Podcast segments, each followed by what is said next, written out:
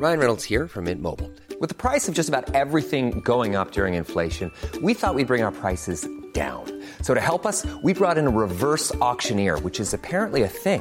Mint Mobile unlimited premium wireless. Ready to get 30, 30, bit to get 30, bit to get 20, 20, 20, bit to get 20, 20, bit to get 15, 15, 15, 15 just 15 bucks a month. So, Give it a try at mintmobile.com slash switch. $45 upfront for three months plus taxes and fees. Promo for new customers for limited time. Unlimited more than 40 gigabytes per month. Slows. Full terms at mintmobile.com.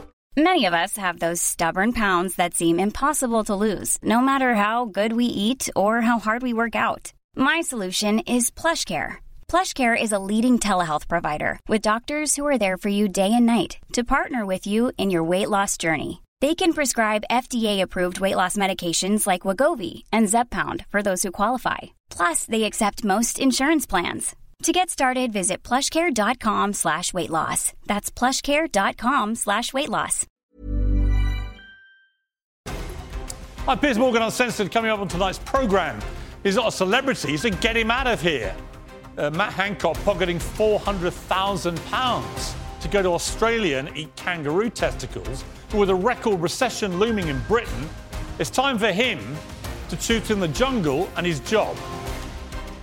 Star Wars legend, will be with me, Mark Hamill, that's Luke Skywalker, of course, to talk about his latest battle of good over evil to defeat Vladimir Putin in Ukraine. And he played Hitler, but of course he's not a Nazi. Acting legend Steven Berkoff will talk to me about the outcry of non disabled actors playing disabled roles, straight actors playing gay roles, and now non Jewish actors playing Jewish roles. Live from London, this is Piers Morgan Uncensored. Well, good evening from London. Welcome to Piers Morgan Uncensored. Today was another very bad, very serious day for this country. The Bank of England raised interest rates by 0.75%, the highest rate hike for over 30 years since the infamous Black Wednesday. And it warned our economy could continue to shrink until 2024 in the worst recession, it says, for a century. Well, thanks to the disastrous mini budget that cost hapless Liz Truss her job as Prime Minister after just 44 diabolical days in office, Britain is now facing severe financial pain for maybe two more years. And it could get a lot worse a lot quicker. In two weeks, new Prime Minister Rishi Sunak and Chancellor Jeremy Hunt will be forced to increase taxes and slash public spending, which is pretty much the worst possible cocktail to pour onto the bonfire of a shrinking economy. Millions of Britons, already reeling from crippling rises in food and energy prices, will now see their mortgages rocket too. And house prices are predicted to crash by up to 30% next year, destroying the value of homes that are costing ever more to pay for. It's a perfect storm of hell. And the victims, and there'll be many of them, will need all the help they can get from their members of parliament that they elected to serve them. But where will these MPs be as the crisis escalates? Well, one of them, Matt Hancock, will be in Australia, 10,000 miles from his constituency in West Suffolk, taking part in the reality TV show I'm a Celebrity, Get Me Out of Here. It's already sparked outrage. They'll continue to receive his £84,000 salary as an MP whilst being on the other side of the world, munching, as I said earlier, on kangaroo testicles and humiliating challenges normally reserved for fading Z-list celebrities. He's not a celebrity. But now it's emerged that Hancock's being paid a staggering £400,000 for his shameful little self promoting jolly to the other side of the world, one of the highest sums ever paid to any contestant in the show's history. He told the Sun newspaper he wasn't doing it for the money, but that's as cynical a lie as all the lies he told as Health Secretary and his decision to desert his duty at this dark hour for the country, which he says he's doing for the right reasons, but he's not. Of course, Matt Hancock's doing this for the money. That's why he turned down the invitation twice this summer to do I'm a Celebrity until the check was big enough. And what exactly has Mr. Hancock done to earn this massive payday? Well, he became Britain's health secretary just before the COVID pandemic began. And he was a total disaster, failing on everything from testing and PPE to making elderly people from hospitals go back into care homes without testing them for the virus. And that turned the care homes into death traps. His abject incompetence is one of the main reasons the UK suffered the worst death toll of any European country. And to compound his deadly ineptitude, he then got caught breaking his own draconian lockdown rules by conducting an affair with an aide inside government buildings and was forced to resign. The normal price of such a double whammy of disgrace should have been a long and preferably permanent period away from any form of public office. But instead, Hancock remains in public office, but without doing any public duties. He's gone off to rake it in, not just from I'm a Celebrity, but he's also signed up for Channel 4's SAS Who Dares Win series. He's even found time to write a volume of diaries about his calamitous handling of the pandemic, quite literally, penning blood money. All whilst continuing to be an MP, with his salary being paid by the British people, who many of them are facing financial ruin. Let's be clear this is an absolute disgrace. Hancock is a shameless sleazeball who's betraying his constituents, his party, and his country. And he should be deselected as an MP as a matter of urgency. Well, joining me now is the former Royal Butler and I'm a celebrity runner up Paul Burrell, former Conservative MP Louise Mensch, and in the studio, palliative care Dr. Rachel Clarke. Well, welcome to all of you. Rachel, we never met, but we had a lot of uh, discussions during the pandemic when I was uh, at Good Morning Britain and things got very heated. Uh, you were a very powerful advocate, I felt, for the health service about what was going on. What is your reaction to Matt Hancock, who was the health secretary over a disastrous handling of this pandemic for so many months at the start, now becoming this highly paid reality TV star? I didn't think my opinion of that man could sink any lower, but honestly, Matt Hancock's shamelessness, it knows no bounds. Mm. He's not a celebrity. He's a failed health secretary. He was forced out of office in disgrace after having apparently enough free time in the biggest public health crisis facing the world to conduct an extramarital affair, breaking his own lockdown rules in the process. And time and again, he would stand there in front of the cameras lying to all our faces. Mm. He would say there were no problems with PPE, when I had nurses in my hospital dying of COVID because they didn't get the right PPE. He would say he had, he used the phrase, I've thrown a protective ring around care mm. homes. Utter lie. Utter lie. Mm. Something like 40,000 people died in that first wave in care homes because he oversaw and authorised sending people back mm. without testing. And, and so now, after all of that serial incompetence and serial lying about his incompetence, for him now to stand up, pocket £400,000, incidentally, that's £2 for every one of the 200,000 people who have died of COVID mm.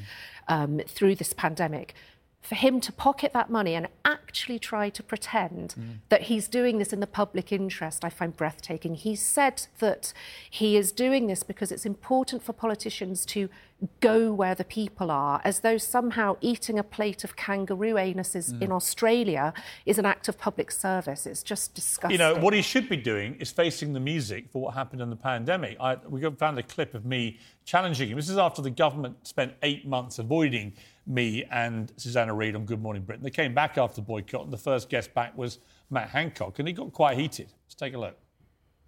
Uh, it then turned out that care homes, far from having the ring of protection, which you've been boasting about ever since, we actually sent thousands of elderly people out of hospitals back into care homes without testing them for COVID, so a new epidemic was started. Failing health secretary. I say this with respect to you. Look, I say this respectfully. I don't, I don't underappreciate how difficult a job this is but I also know it's what you signed up for. We have had a constant series of failures and U turns throughout this year. I mean, are you prepared to admit to any mistakes of the, of the charge sheet I read out? Uh, sure, of course, uh, we've made uh, mistakes, absolutely.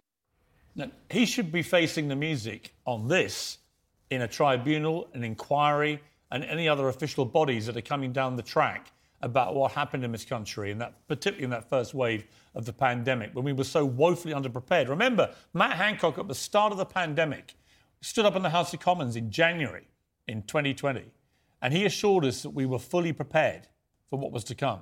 And it turned out we couldn't have been less prepared. We had no testing system, no personal protective equipment. That's why so many people died. He worked in, in our health system. The borders were left wide open for everyone to bring the virus in and so on and so on. On every single metric in that first six months, it was a total disaster. And the idea that he's now going to profit massively from a book about his failures in the pandemic and now become a reality TV star making hundreds of thousands of pounds as a celebrity from his failure and his infamy as someone who had to quit his job or be fired over uh, an illicit affair breaking his own lockdown rules is beyond belief. Now, some people, despite all this, are prepared to defend him. Louise Mensch joins me from New York, uh, often defends the indefensible on this programme, uh, normally finds out belatedly that I'm right all along. Uh, also joined by Paul Burrell. Uh, welcome to you as well, Paul. I'll come to you in a moment. Louise Mensch, how on earth do you defend this when we've just, just been told by the Bank of England that we're facing the worst recession in 100 years? This man is a highly paid member of parliament who has a constituency of people who are going to desperately need his help.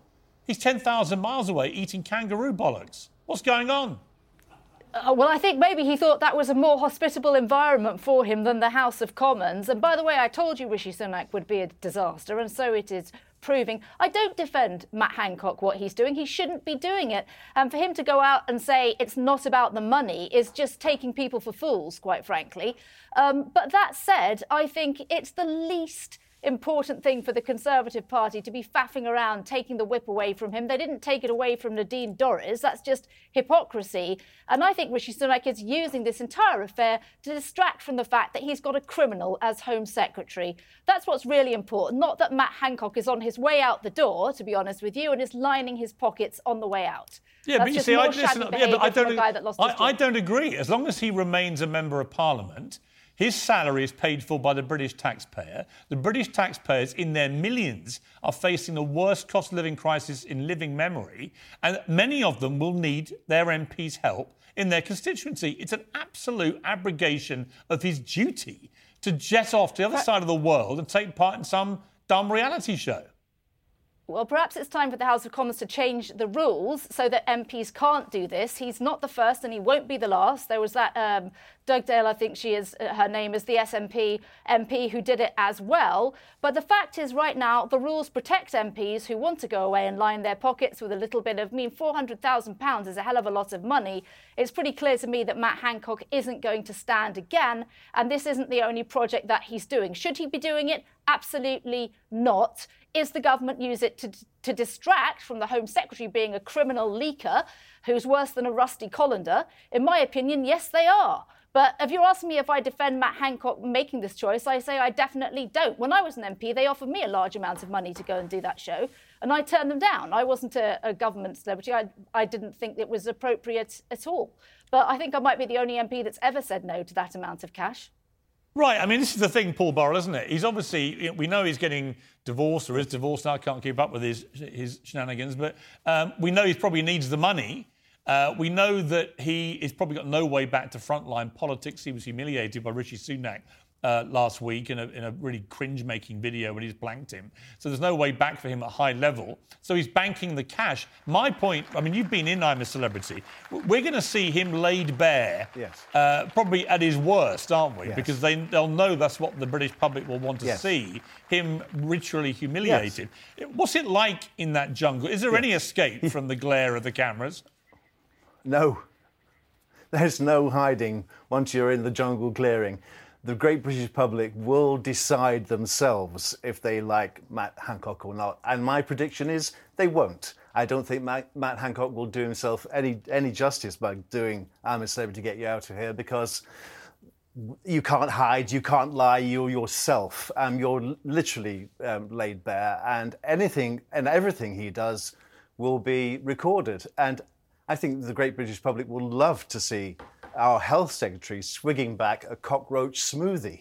It'll make great television, but it won't do him any good. I mean, I would end. love to see him humiliated, no question. But I just, you know, I keep thinking back to the pandemic, and I keep thinking of all the families who couldn't go and see their dying loved ones. Hmm. They couldn't have weddings, funerals. They couldn't have christening. They couldn't do any of these things. The sacrifices made by the public, Yeah, well, he's- uh, and, yeah. and were immeasurably worsened by Matt Hancock's incompetence. Yeah. And then he brazenly broke his own lockdown rules to have an affair and has to be fired from his job.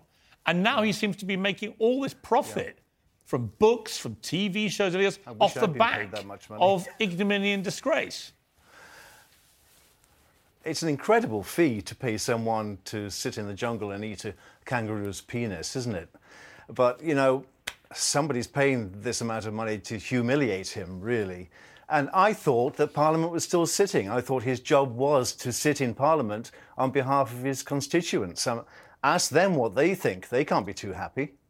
No, I mean this is the point, really, isn't it? Um, bring Rachel back in. I mean, I just if I'm if I'm a West Suffolk constituent watching this go down, this guy has already, you know, been the subject of national hatred over a lot of the terrible mistakes he made in the pandemic, then national ridicule for the affair which broke his own rules, which is why he had to go. Now they're going to see him be humiliated doing the most cringe making things in a jungle in Australia while they're all suffering financial hardship. There's got to be a tipping point, hasn't it? Just enough. Yeah, absolutely. I mean, he obviously thinks he's a celebrity. He obviously thinks he's going to win the British public over. The, the, the public that I saw in the NHS every day of that pandemic was the absolute best of Mm. Britain. People being decent, courageous, frightened, but putting on a brave face, sacrificing over and over again to help each other.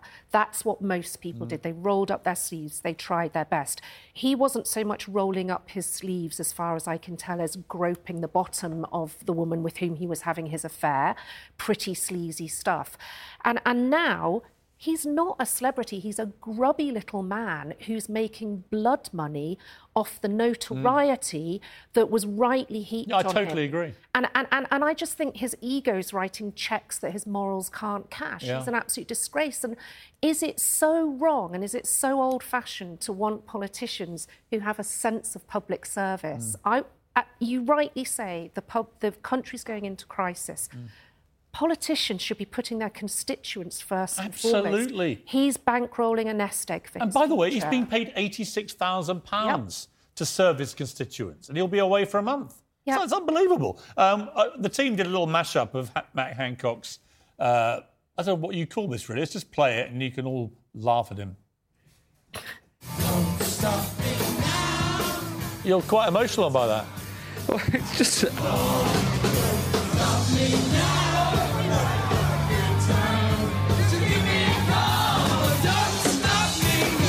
This your rally cry to the nation to have a caramel waffle to get you going? If you like a caramel waffle, have a caramel waffle. Just don't have too many and do a bit of exercise. Get out there and get your vaccine.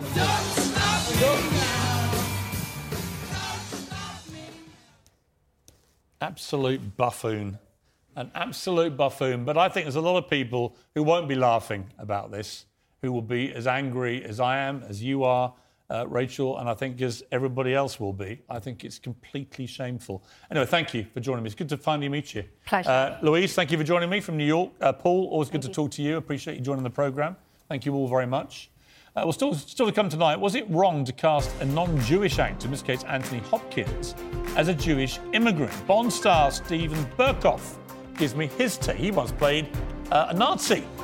And from taking on Darth Vader to helping defeat the biggest villain on planet Earth, Mark Hamill, Luke Skywalker himself, will be with me to talk about his battle with Vladimir Putin on behalf of the Ukrainian people.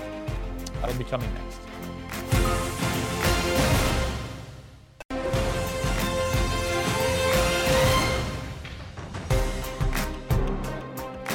Welcome back to Piers Morgan Uncensored. My next guest has been a household name for decades. After landing his first break as Luke Skywalker in Star Wars, he was catapulted into worldwide fame where he's resided ever since. But there's more to Mark Hamill than his on screen triumphs. He's been a force for good for the people of Ukraine. President Zelensky personally appointed him ambassador for the army of drones to help fight Putin. So before I ask him about switching from taking on Darth Vader to helping defeat the biggest villain on planet Earth and his rumoured love triangle with Carrie Fisher and Harrison Ford, surely not. Let's be reminded of his iconic Star Wars role as Luke Skywalker. Aren't a little short for a stormtrooper? Huh? Oh, the uniform. I'm Luke Skywalker. I'm here to rescue you.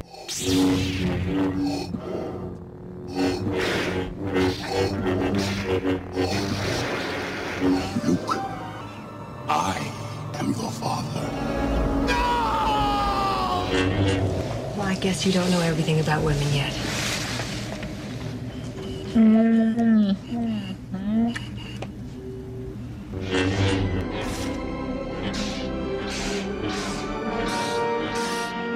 Take your father's place at my side. I'll never turn to the dark side. Well, Mark Hamill uh, joins me now. Mark, thank you so much for joining the programme. Thanks for having me. I want to start with a dramatic confession. Um, because I know that you were complaining in a recent interview that you always have to talk about Star Wars in, in interviews. I can probably make that easier for you because I, I have never watched any of the Star Wars movies. Well, that's vive la différence. You know, it, I'm glad. I'm glad people don't all, uh, all like the same things. It'd be very boring. I've got to say that, notwithstanding that, that my, my you. eldest son discovered that you were on tonight. I don't think I've ever known him more excited. He's, he's nearly 30. He has uh, one of those things that you wave around, I know in the movies, the, the lightsa- lifesavers. Um, and he is so incredibly excited about this. So I might at the end just ask you to send him the force or, or whatever it is. But you'll be pleased to know I'm going to focus right now on uh, something much dearer to my heart, which is Ukraine. Uh, I went to Ukraine uh, back in July and I went to see President Zelensky and interviewed him and his wife, the First Lady. And I was struck by a lot of things about them. I think they're a remarkable couple and he's a remarkable leader in this incredibly difficult time. Um, but I also was struck by something you said about, about this when you spoke to him on Zoom and you were reflecting on it afterwards. That here was a guy who was an actor like you. You know, he was a guy just basically running a TV production company, taking part as a, a comedic actor. And then he, he ends up playing somebody who randomly runs for president uh, in a comedy. And then he ultimately runs for president and he becomes president. And within a year, he's plunged into the first major war in Europe since the Second World War. It's an extraordinary story, isn't it? As someone who's obviously an actor like him, what do you make of it? It really, it, it really is. And uh, uh, I, I first became aware of him during the first impeachment trial and did my research. And like you say, he started out as an actor. Life imitates art. He wound up doing a, a series called Servant of the People, which I also watched. He's an inspirational leader, and the way the Ukrainian people have come together in, in, these, in these terrible times. I mean, like you say, we've never seen a sovereign nation invaded uh, by a hostile foreign nation uh, since World War II. No. You've got involved in a, a really brilliant campaign, I think, which is about the use of drones to monitor the two and a half thousand kilometres front line in Ukraine. Um, it's called United 24. And the way it works, unless I'm mistaken, is that people like yourself have been raising money and awareness for this, and then the drones are sent to Ukraine for them to use. And in fact, you have been directly responsible for over 500 drones now being sent over to Ukraine. And they are incredibly useful because they are basically the eyes and ears for the Ukrainian people in detecting missiles and so on. Exactly. Exactly.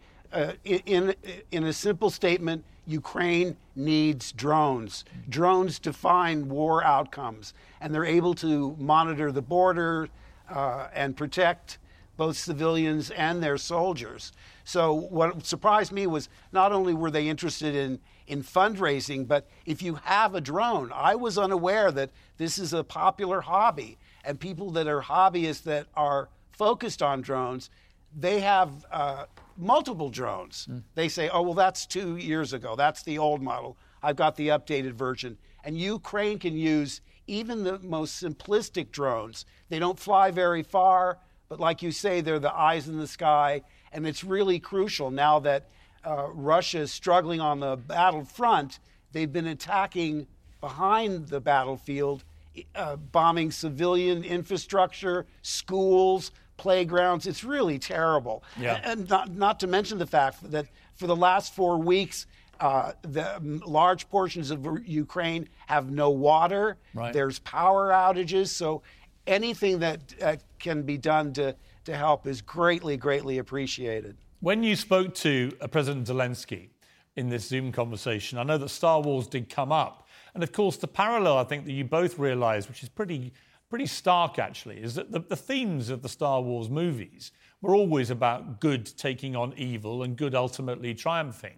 Here you have a, a- really, I think, a pretty clear cut example of good people of Ukraine being illegally invaded by bad people, Vladimir Putin and his Russian military. How do you think this ends? I mean, are we going to be in a position where, like in a movie, good will ultimately triumph, or is it more? Is it going to be more difficult than that?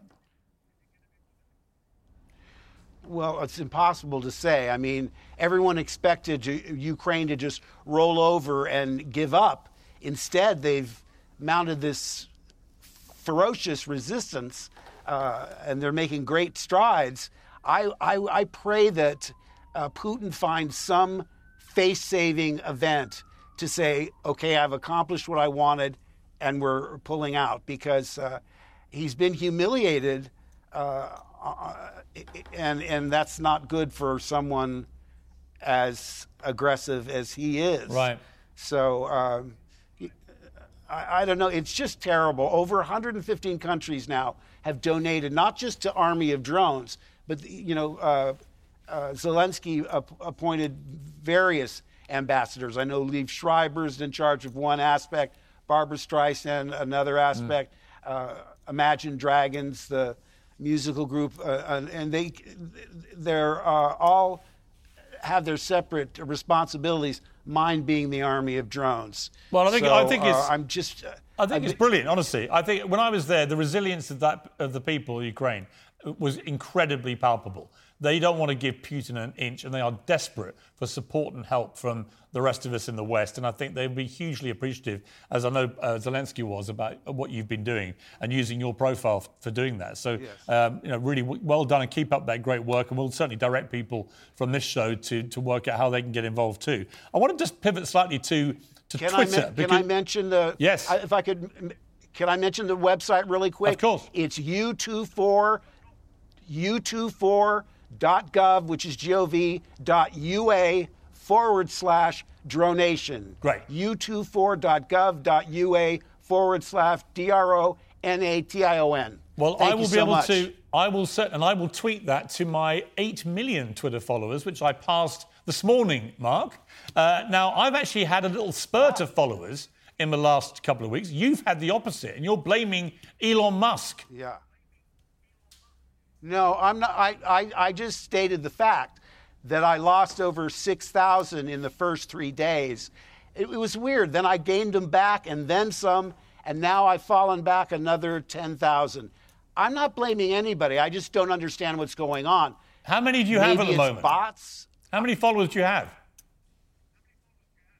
I have 5.2 and I just got over 5.3, and then I lost and went back to 5.2. but you know, it's every everything's relative. You know, when I start thinking, "Wow, I've got five million followers," and you find out like Taylor Swift has 180 million or something. So I mean, I've, I've got to say, I'll be yeah, qui- I'm quietly pleased. I've got three million more than Luke Skywalker.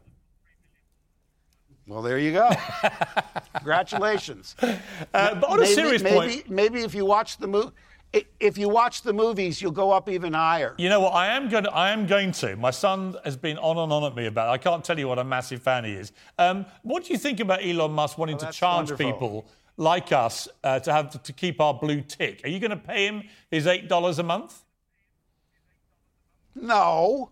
You know, it reminds me. They, I got contacted by the Who's Who people, Mm. and they wanted me to be in Who's Who. And then when I found out there was a $250 fee, I said, "What are they crazy? If I'm really somebody, they'll put me in without the fee." So I didn't pay it. I don't know whether I'm in it or not, but I think that's ridiculous. I don't understand. I mean, uh, when I went on Twitter, they just gave me that Yeah. check and I guess it's just to, to authenticate that it's really you. But uh, I've been on Twitter for so long now, I, I don't think I'll miss it. Uh, if I think people know where to find you. What is the best or worst thing about being Luke Skywalker? One of the all-time iconic movie roles. Best and worst. Well, um, one of the best things is that people feel like they know you. So wherever I go, uh, people talk about how the, those films affected their lives, whether it got them through a parent's illness or uh, you know, they met their future spouse on, at, at a, a screening. I mean, people relate it in such personal ways. It, it, it means a lot. Mm. Uh, I don't know what the worst thing is. I guess it's because, uh, you know, when I do something and it's over, I just let it go. Mm. And I have these kids that come up to me, and not just kids, you know, adults as well, that know so much more about it than I do. Because I don't watch them over and over. I watched them when they came out, and I don't watch them again. Mm. So they know details that I, I, don't know what they're talking about. and is there, is there any prospect so of Luke raising his lightsaber again, or is it all over? Oh, it's over. well, if it really is over, Mark, if you could just do me one favour and make me Father of the Year, could you just stare down the barrel of the camera and say, Spencer Morgan, may the force be with you? Spencer Morgan, the force will be with you always. That's absolutely fantastic. Uh, Mark Hamill, what a pleasure to have you on the programme. Thank you so much. Thanks for having me, Piers. And keep up the great work in Ukraine. It's, it's uh, hugely appreciated by, by them all there, I know, and very important work. Thank you very much. All the best. Well, still to come. Uh, he told me on this show that he conquered his fear of dying once he entered politics.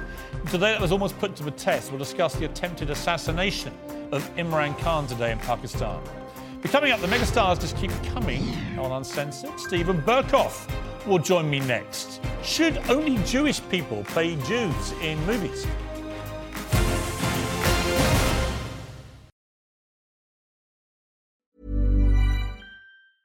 It's that time of the year. Your vacation is coming up. You can already hear the beach waves, feel the warm breeze, relax, and think about work. You really, really want it all to work out while you're away. Monday.com gives you and the team that peace of mind. When all work is on one platform and everyone's in sync, things just flow wherever you are. Tap the banner to go to Monday.com.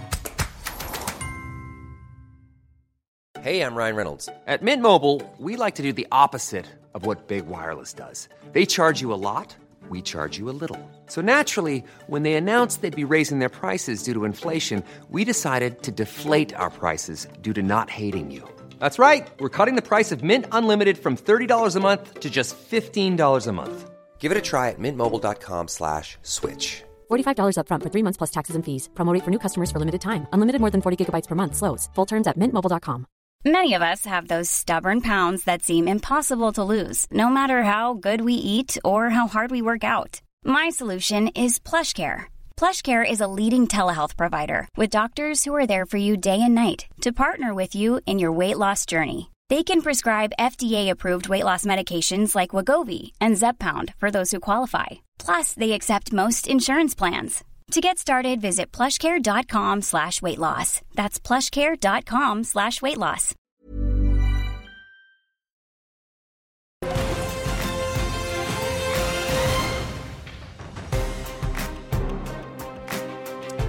Welcome back to Piers Morgan Uncensored. There have been outcries at non-disabled actors playing disabled roles, straight actors playing gay roles, and now there's criticism of non-Jewish actors playing Jewish roles. The director of a new film, Armageddon Time, has been forced to defend his use of actors who are not Jewish, including Anthony Hopkins, portraying members of a Jewish immigrant family. So should Hollywood be more authentic with its representation, or should actors be allowed to do what it says on their tin, which is act? Well, I'm joined by acting legend, James Bond, Octopussy legend, of course, Steven Berkoff, and I'm joined also by Talk TV contributors, Esther Krakue and Paula Roan Adrian. Uh, Steven Berkoff, wonderful to have you on the programme. Thank you very much. Oh, it's a pleasure, Piers. Thank you for having me. I've been on this, this uh, issue for quite a, quite a while because I personally, my middle son's an actor, and I just think actors should be allowed to act. And that the moment you start saying, well, only people can play actual, like, you know, only disabled people can play disabled roles, only gay people can play gay roles, and so on. I think you just destroy the whole purpose of acting. Am I, am I wrong? No, you're totally right. I, to- absolutely agree with you. Acting is about not only impersonation and mimicry, it's also about bringing to life those other people that maybe not get the opportunity to make their case, to tell their stories, and to move people. So I think it's very, very good that actors play anything. That's their job, as you wittily say, that's on the tin, and you act. On the other hand, there's another side to it. Now, that side, if I have a, a moment or two, is a different kind of acting, which is acting which is based on plays, stories, histories, based on real events. And we have some, for Jews particularly, in this case, as we're talking about Jews, these real events happened in Europe over the last over a thousand years of the most horrible, uh, appalling, terrible, terrifying, painful, murderous uh, uh, experience that any particular race can have.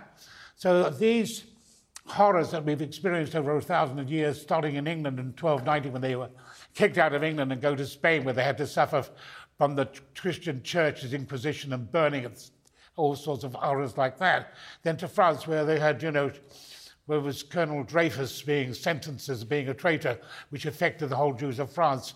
And the French also taking the, the opportunity to pull out the Jews from their cities and then bung them into the German concentration camps. So they've had then the communists to deal with, like Stalin, and so the Jews have suffered uh, enormous iniquities. So when the drama comes, when out of this comes the histories and the dramas and the plays and the music, and the Jews may feel they'd like to be part of this to tell their own story. So after all these events that have happened, they may feel, to a certain extent, rather sensitive when they read of, uh, you know, a very charming, wonderful white Christian, someone like Anthony Hopkins, a nice blue-eyed Welshman playing uh, a Jew from a mid-European country. And then to, to a certain extent, I understand that very well. You see, it's interesting because you've painted a, a, sort of good argument on both sides there. So, do you have some sympathy with the argument yes, that are, maybe there are the two sides? You see? Yeah, no, I, and I understand. I thought you, I thought you, you argued both, like a good lawyer, you argued both cases rather well, both sides of it. But I wonder, in the end, which side would you come down on? In the sense that would it would it have been right not to have cast Anthony Hopkins? Should they, given this was about Jewish heritage in, in this film, should they have actually opted for Jewish actors, of whom there are obviously very many, including yourself? Well, I think they, they should have, uh, for my opinion, uh, taken a little bit of time to search out a Jewish actor, no matter how brilliant Anthony Hopkins is. And he's a wonderful character actor and a brilliant mimic. But maybe to search out someone because his actual skill and the genius of Hopkins could even, to a certain extent, work against the story because he is now much more famous than the character he's playing. Mm. Obviously, so you know we don't know anything about the character he's playing, but we know so much about Hopkins. So I think they should have maybe just had a look around and searched out uh, Jewish actors because, as I say, the history of Europe in the last thousand or more years has become. Um, you know, legends has become like a second Bible. But let me ask and you. So I mean, these... let me ask you. As uh, you know, I, I, I'm thinking about what you're saying, and you're making very good points. And I can understand why people feel this way about it. But where do you draw the line? Because once you start saying, right, only Jewish actors can play important Jewish roles, do you then uh, extrapolate that out and say only, only gay men can play famous gay people in history? For example, you know, disabled people. We've saw obviously people like uh, Tom Cruise play a disabled role in Born on the Fourth of July. We saw Tom mm, Hanks, mm. you know, when he'd come to aid, for example, in Philadelphia, shining a massive light on that case. My argument's always been massive movie stars, if they act well, can shine a massively bigger light sometimes on issues simply by their star power than just taking somebody of less star wattage. And therefore, if your aim is to get as many people to watch these things as possible and raise awareness of the issues at stake, aren't you better off just going with the best actors, regardless of their background? Yes, I mean, I totally agree with you, but in this particular case, uh, the situation is rather unusual and rather unique. Yeah. Because the suffering has been turned into now a mythology and it's been turned into legend. And somehow these, no, not say somehow, these people, the descendants and their heirs and their fellow, you know, uh, um, beings in blood may be that much more sensitive to how these legends are being taken. Although, as you say, you have Tom Hanks playing the gay people, and they can bring a lot more light and a mm. lot more attention to their cause. But this is a rather unusual situation. I mean, I'm going to throw it back at you, Steven. You, You, say, you, you, as a Jewish man, you played a Nazi, famously, for example. Yes.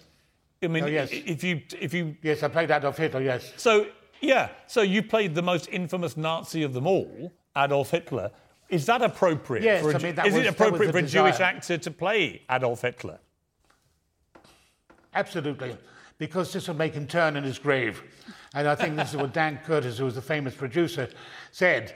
I mean, as I was doing Adolf, and I enjoyed doing the part, it was an amazing part. But he's also kind of a, such an ugly, despicable, uh, sordid, uh, uh, evil villain that they wanted a good actor who could project that, who had the power to project Hitler. And at that time, I, was the one, he looked at lo- loads and loads of actors, and I was the one.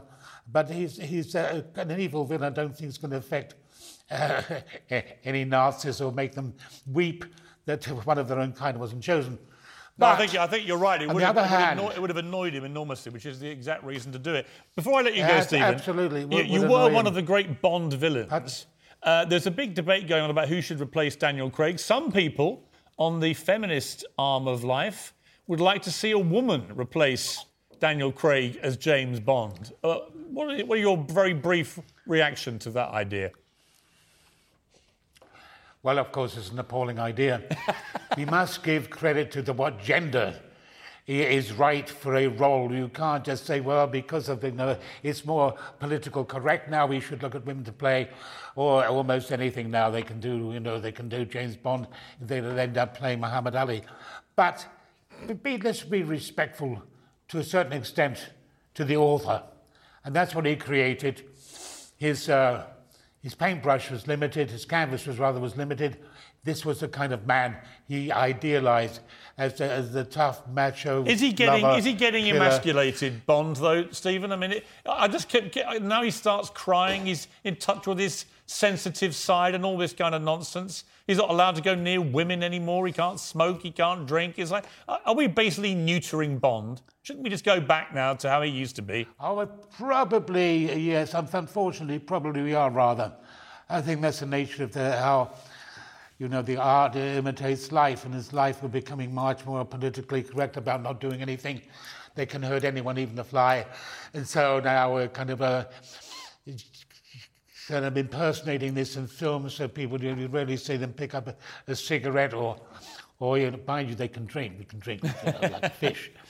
Who- final question, and I want a one word or two word answer. Who would you like to see be James Bond next? Well, to tell you the truth, Benedict Cumberbatch. Ah, And I say because he has the most wonderful voice. Yes. And we want to see Bond with an authority and that metallic power. Yes. Because, as Oscar Wilde said, a man who controls a dinner table can control the world. And we- we're tired of seeing him doing wheelies and cars and things. Let him inspire.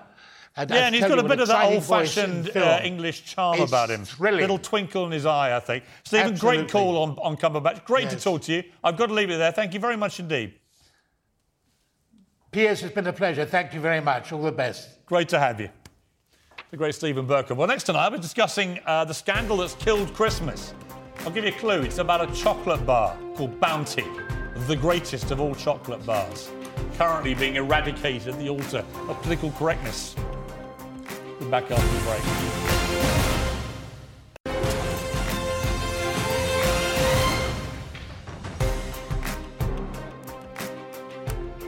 Welcome back uh, to Piers Morgan Uncensored. If you missed the big breaking news earlier, I passed 8 million followers on Twitter today.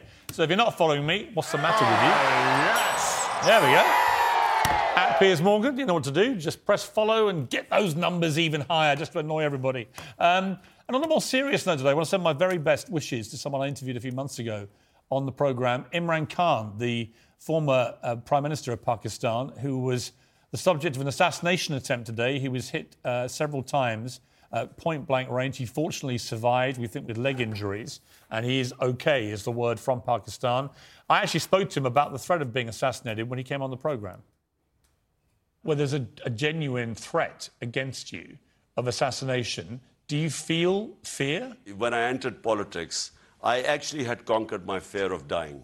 Otherwise, I would not have uh, entered politics because I came in to stand up against the entire status quo. I came, came to fight corruption. I thought it wouldn't succeed. You know, for some reason, I thought that it's not possible that, you know, the conspiracy was to replace me.